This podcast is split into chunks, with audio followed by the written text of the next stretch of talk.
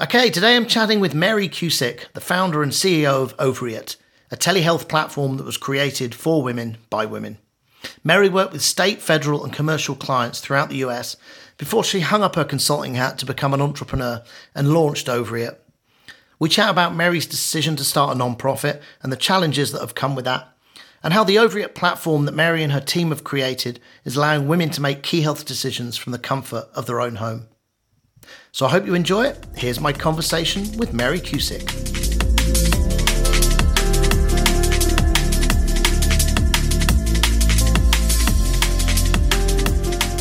Hey Mary, welcome to the Task podcast. How are you doing? Thank you so much for having me. Good, thank you. How you doing? I'm good, thanks. Yeah, my, my pleasure. I've been looking forward to this. We've we've obviously been talking now for two or three months, I think. So it's it's nice to get on and get on a podcast and chat through the work you know you're doing with Ovaryit. So yeah, doing well. More, my morning, your evening, of course. Yes, it's a little bit later, but still energetic as always. cool, good to hear. Well, look, I for our listeners, I will have done a very short introduction just coming into the pod, but be great for you to just expand on that and um, yeah, just a, a, kind of high level of of yourself, Mary, Ovaryit, you know, what you do, who you guys are. Yeah, absolutely. So um, my name is Mary Cusick, and I am the founder and CEO of Ovaryit as well as the Ovaryit Foundation. Um, the Ovariate Foundation is a nonprofit organization, and we have a mission to increase access to contraceptive and family planning services and advance women's health through research, advocacy, as well as education. So, we're really aiming to bring these types of access points and advocacy to those who are experiencing domestic violence, um, human trafficking, as well as those even entering, uh, re entering society after incarceration, as well as providing free sex education for all. Um, you know, obviously, we're a United States based company, so our primary fo- focus is uh, the United States, but realistically, everyone can really benefit from our free sex education.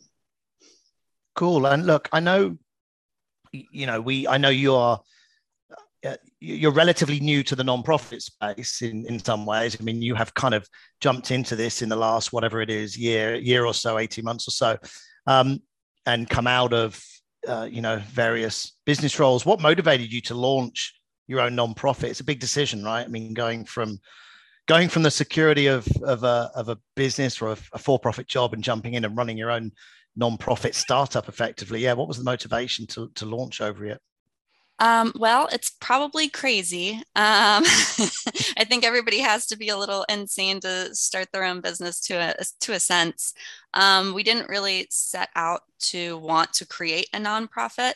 We unfortunately just found this gap that exists within our healthcare system in our current society and we realized like we should probably do something to try to fix it. It's one of those things when you pick up a bunch of rocks, um, like if you're doing a construction project, even at your house, right? And you uncover something and it's like, oh, we can deal with that later or we can try to get ahead of it. And that's kind of how we felt when we realized, um, you know, in the United States, the federal government can provide subsidies for health organizations to provide contraceptive access. Um, yet they make patients really jump through hoops. Um, physicians must teach abstinence first education. And, um, you know, most people don't even know really how to obtain services or where to, to go to obtain services. So, on average, nearly half of all pregnancies in the United States are unintended, and over 19 million people still can't even afford contraceptives. Um, and so, you know, all of that is horrible, but we realize there's a bigger and a larger patient population that's completely underserved, which are those who are dealing with domestic violence as well as survivors of human trafficking. Um, so, before we really set out even to create the foundation, we started uh, calling these shelters and organizations, and it became clear that the individuals that they're serving aren't seeking access to care at what's already available to them because like i said it's very difficult to try to navigate that system. Um, and a lot of times it's really a lot of fear based as well. You're you know those who are trying to hide themselves in society unfortunately like women who are being domestically abused or those who are trafficked um, they are trying to hide. So the fear of going to a public service or walking into a public health department often is not their first route. So they have to worry about who's watching them as well as, you know, what they're telling a provider. So they don't actually go to a facility and they don't actually get help. So that's really what we're trying to solve is just the issue of access as well as that education piece.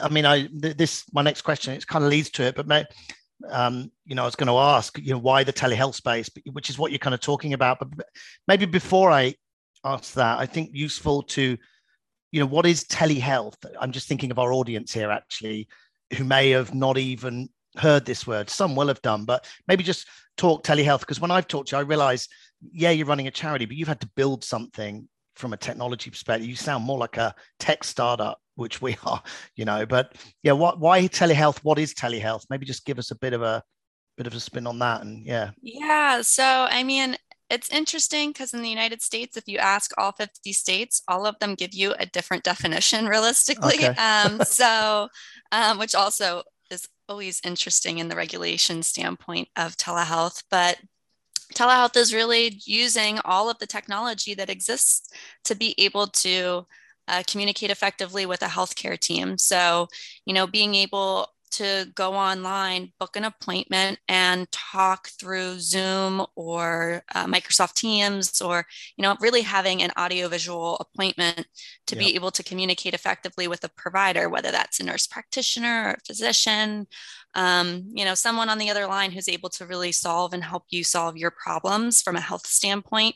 Sometimes that can be psychiatry. Sometimes that can be, um, you know, for our case, contraceptives and even just follow up appointments. Um, and when COVID obviously took over this globe, a lot of healthcare providers started switching to telehealth mm. um, or at least providing those services. So people weren't having to make extra trips in and putting themselves in danger of contracting another illness while they're already might be sick. So, um, you know, telehealth is just an amazing convenience, especially for those who don't have transportation.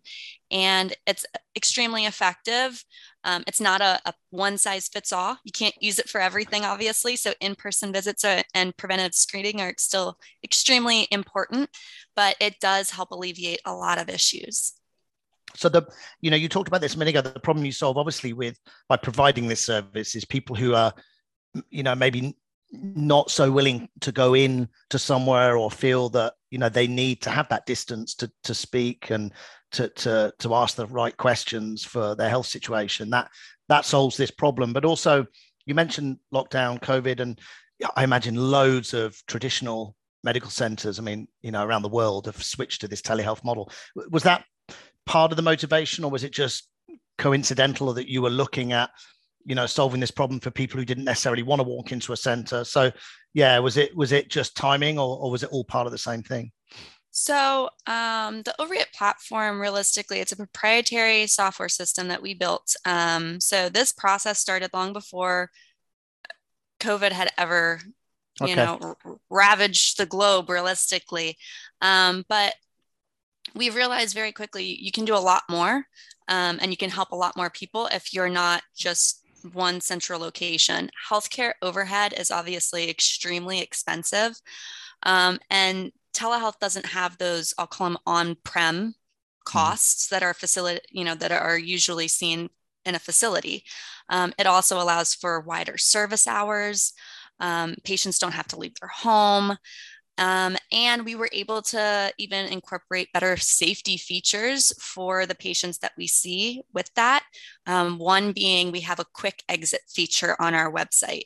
And so if a patient hits that quick exit um, where it just says, you know, exit site here, it automatically disables all of the cookies um, and takes you to your local weather. That way, if someone is monitoring your phone, they are watching everything that you're doing. Uh, you're able to get out of our site as quickly as possible. It doesn't leave any tracks behind. We don't automatically email you. You know, there's those companies that are like, "You'll have something in your cart."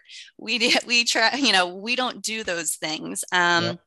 because we're not worried necessarily about that profit side of things and and trying to you know reduce customer acquisition costs and some of the other aspects that uh, for profit organizations really do have to worry more about. Um, so, yeah, being able to have those safeguards and being able to have access to more patients to be able to help them really allowed telehealth to shine in this current use case. I think um, yeah, really nice segue and setup for my next question. I mean, uh, you know, I, I, know that you're focused on you know delivering quality over speed to market, which a lot of other telehealth um, platforms and maybe the other way. I mean, I think that's probably what you're highlighting there in terms of you know how you develop this platform. I mean, has I, imagine that's been challenging. I mean, question is, yeah, has that been challenging? You know, how, why? But you know, building something like that when you're really looking at delivering quality over speed to market, yeah, what are what are the challenges been like with that kind of tech design, build, test process for you as, as an organization?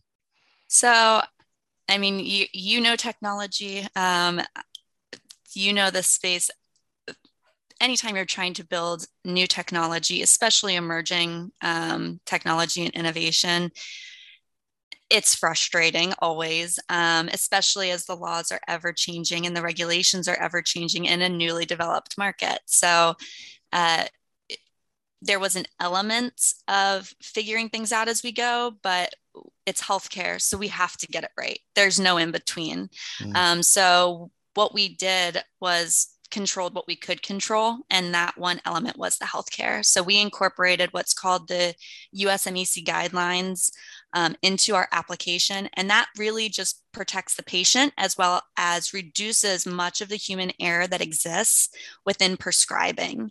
Um, so you know rightfully like i said the healthcare industry is extremely regulated. So um, just kind of combining uh, that innovation and trying to bob and move with that idea of a highly regulated field was extremely tricky as is. Um, so getting it right and not having to worry about the speed to market was something that was I hate to say new to me because you always want technology to work, especially when you're a technologist. Mm. Um, but there really isn't that many, you don't get do overs in healthcare. Um, that leads to regulatory fines. So we knew we had to get it right um, and take our time to make sure everything was done properly. Do you have to keep, I mean, yeah, like you say, obviously, I know technology. We are, do, do you, I don't know a lot about telehealth though. Do you have to keep tweaking, building, maintaining? Is it like any kind of technology or software product where you're constantly redefining based on the market, based on yeah how things are shifting? Absolutely. So, I mean, obviously, we're always trying to stay innovative, trying to uh, use the best resources that are available to us, as well as third parties, right? Integrations, um, API integrations, especially uh, what's new, what's emerging um, with keeping our backend databases as strong as it is. Also, cybersecurity, right? So people really want to get their hands on healthcare records. Mm-hmm. Um, and so eh, the idea of HIPAA compliance, staying secure, keeping your patients trust by never selling their information um, or you know sharing that information with anyone there's a lot of those regulatory facets um, that are constantly changing and really developing even further, which we're totally excited and happy for, um, for to protect the patients as well as the consumers in general who might not even be a patient yet. As much as we're able to do those aspects, I'm all for it. So the more regulation in healthcare, I truly believe the better in that sense. Um, but it's it's it's interesting. good word. good, good word makes sense. So, um, you know, over the I've dealt with the nonprofit sector a lot over the years. I, you know, do in my current role with nonprofits, also with social enterprises. I kind of put you guys a little bit in that bucket, really, in terms of the work you do. But um, you know, how for you bringing that kind of corporate technology background into the sector? I mean, how, how has how has that been useful? Has that really aided you, or or has it been more challenging because you didn't have necessarily as much of a nonprofit background, um, from what I understand? But yeah, what what's been the use of that, if at all? Um, well, you know, I love your background. I love everything that you've been able to do and being able to work with nonprofits to really help benefit them um, throughout your career. I think that that is so amazing. And honestly, um, it's it's hard to run a nonprofit. Being in the mm. corporate world for over a decade, um, you know, I I did the state and federal consultancy um, for nearly a decade, and so going from a nonprofit sector of consulting, which is dog eat dog world, you're going to work 80 hours a week and you're going to just deal with the hardest situations. Um, honestly, it's interesting because there are, I, I treat nonprofit kind of the same way of, except for I'm the client this time, um, which is kind of hard to delineate those two and when I'm putting on my thinking cap. But a lot of times when you're dealing with state and federal clients, especially, they have a very tight budget. They have to figure out how to make society work with all of these problems and very little funds, at least in the United States, anyway. So um, I'm kind of taking that same approach where how do we move fast, adapt, and be innovative in a highly regulated um, area as well as you know nonprofits are highly regulated um, because of the 501c3 status as well. So i've tried my hardest to hire a very diverse team that's filled with different backgrounds and experiences so we have those who are nonprofit veterans we have pharmacists we have physicians um, we have student interns um, that i swear try to keep me young and hip but to no avail I'm always just preaching to everybody to take their birth control on time. So they kind of get annoyed with me, um, as well as, you know, just people who are really passionate about the project, but kind of keeping that vibe of this is, you know, still nonprofit sector, but we're just shifting it. We don't have, like I said, we don't have to worry about customer acquisition costs as much um, and all of those different aspects, but we're we're running as lean as we possibly can and i've just kind of shifted that focus. Uh, yeah i really like that. I mean you said you you made a point there. You haven't really you, don't think of it too much differently I think that's so important from you know you maybe think actually of john woods i think it was john woods who ran he came out of microsoft to launch room to read i'm showing my age now because that's probably 20 years ago but i always remember when he moved out of that kind of big corporate role and then he launched Room to Read. He went in with this mentality of, hey, we're not going out to look for money to work out what to do with that money. We're going out to solve a problem and look at how we deliver on that. And then we will find the money to solve that problem. It, it's, it's just a shift in thinking, but it's much more of a business mentality. It's just the, the difference is, yeah, you know, you've obviously then got to go and fundraise and get grants to deliver on that. So yeah, good to just just good to hear how you think about that because I think it's makes a lot of sense and we need more of that within the nonprofit world. It's hard um, because you, it's it's easy to hear what everybody else is and, I, and, it's no disrespect to other nonprofits. Obviously, I love nonprofits, um, but a lot of them have been around for even a century, you know, decades. They've been around, and um, a, a, lot of people, it's always well, we've always done it that way um, or it's assumed. And when you're larger and you've been a nonprofit for some time, you generally have a little bit more accessibility with funds. Um, you already have a large following. You already have a lot of these things that are built in. Um, rather than when you're starting fresh, you have to just be scrappy and that's the same way as it is in the corporate yeah. world um, so i'm kind of just you know i think about it n- nearly the same at this point as we we got to be scrappy and if our value is there we'll earn our keep along the way but like just keep moving forward. We'll figure this out together. Awesome. Makes sense. I like it. Um, yeah look i didn't have any questions on the list and um, it's been really good to to catch up and, and share some stuff. I suppose just as a, a final close um, before you share your details, you know, how can people support Ovaryit? You know, what's what's the way?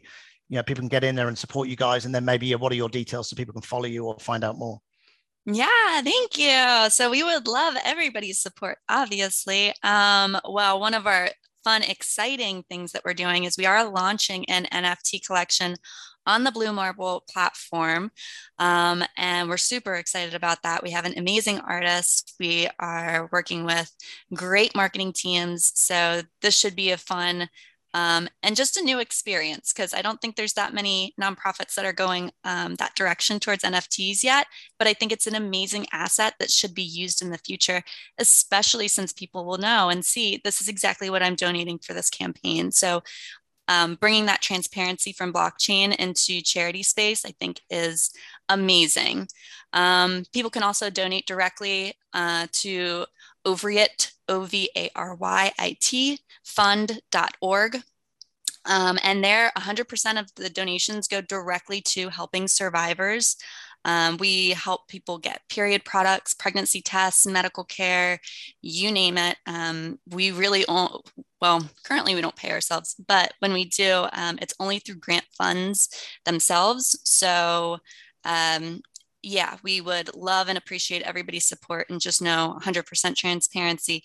All of the funds always go to helping those individuals who need it the most. Um, and of course, follow our socials. We have TikTok, Instagram, Facebook, Twitter. Um, all of them are through Ovaryit, O V A R Y I T. Um, and yeah, we'd love for everybody to be able to follow us and tell your friends and even do a quick share because it can make the world of a difference for a brand new nonprofit. Brilliant, Mary. Well, I will leave all of those links in the podcast notes for anyone listening. Of course, obviously the the Blue Marble is is the the other business I'm involved in. It's part of Task, so um, we will obviously promote all of all of that NFT stuff that we're working on. I think within the next week we should have some stuff out. So uh, yeah, for the audience listening who wants to learn more, we'll also leave those notes in there. And yeah, it's been great to catch up, and and I will leave you to your evening. But all the best. Thank you so much. I hope you have a wonderful morning and rest of the day.